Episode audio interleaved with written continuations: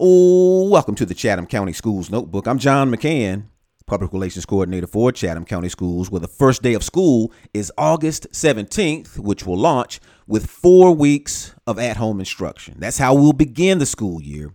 The Chatham County Board of Education will assess the situation with respect to COVID 19 and determine how the school year needs to proceed after those first four weeks. But for starters, we'll begin August 17th with four weeks of at home instruction, or you may hear it referred to as remote learning, which obviously is greatly assisted by being able to get on the internet at home. Of course, we realize that for some in our Chatham County Schools community, internet access away from our campuses is very difficult to come by if they can get it at all. But listen to me do not for one second think that we as a school system are going to let that stop any of our young people from getting their schoolwork. No, no, no. Look, if we need to bring the schoolwork to a drop off spot, bring the work to your house, hey, we, we did that for some this past spring when school buildings had to close due to COVID 19. So, whatever we have to do within our power, within reason to provide education, we are going to get creative and do it. Now, for others, accessing the internet at home is possible. They just need some help getting that access. And again, as much as it's feasible, as much as it's within our power, we're here to make it happen. And the person positioned to get us plugged in is Emma Broughton. She's the executive director of digital teaching and learning for Chatham County Schools.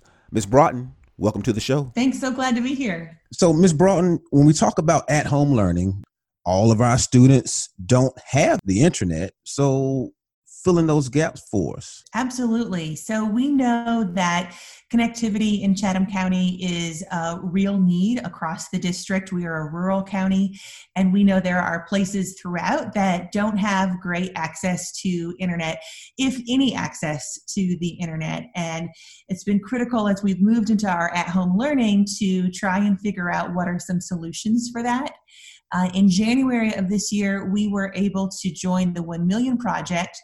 That's a nationwide endeavor by Sprint to provide hotspots for students. And so when March came along and we went into at home learning, many of those high school students who had hotspots were set to use that for their at home remote learning needs. That was initially intended only for high schoolers, but with the demand because of the coronavirus for at home learning, the 1 Million Project has expanded their offerings to younger grades as well. So we're looking for the fall semester to be able to offer uh, and provide some hotspots across the district to students in the lower grades in addition to the high school. Uh, we have already acquired those hotspots. We have those in hand. So it's a matter of in the next few weeks as we roll into the school year, figuring out which students uh, would best be served by these devices. But we've also gotten some funding from the state that are specific to, that is specific to student devices for hotspots, for MiFi's.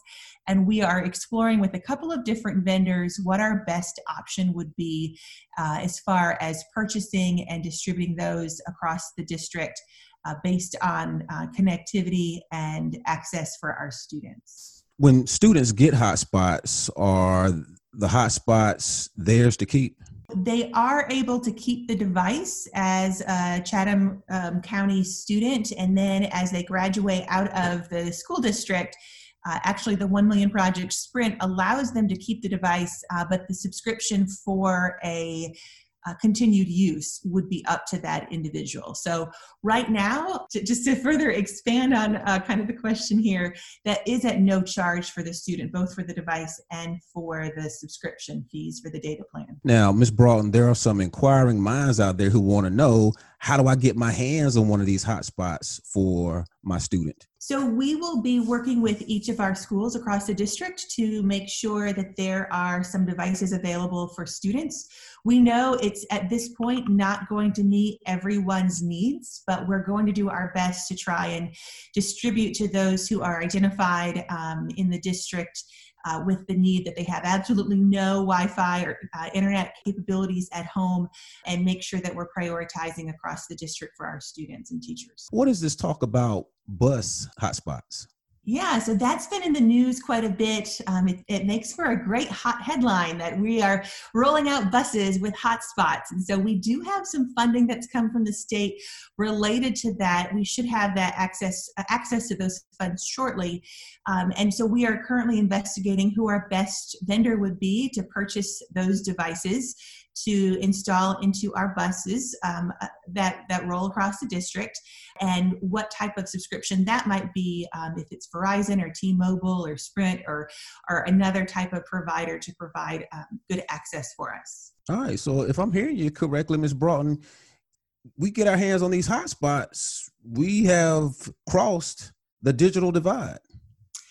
Well, I would say that hotspots are just a band aid. It's just a quick fix for us right now. It's not actually going to be a long term solution for us. Really, what needs to happen is we need some investment by our government into um, ensuring that internet access is part of the utility for every individual to have good quality access. Uh, we know so many of our students were not able to participate with great investment in the remote learning plan because of this tremendous barrier. If we don't have good cell coverage in a location, then our hotspots aren't going to be a fix for that location. And so it's really an uphill climb right now, uh, but we're we're trying to put our heads together, put the funding out there so we'll be able to provide some type of solution for some of our students and keep working to make up the difference in other places. Mm-hmm. And before I let you go, Ms. Broughton, could you give folks an idea that this is not you going down the street to the dollar store to catch a good deal on a bunch of hot spots or, or Walmart.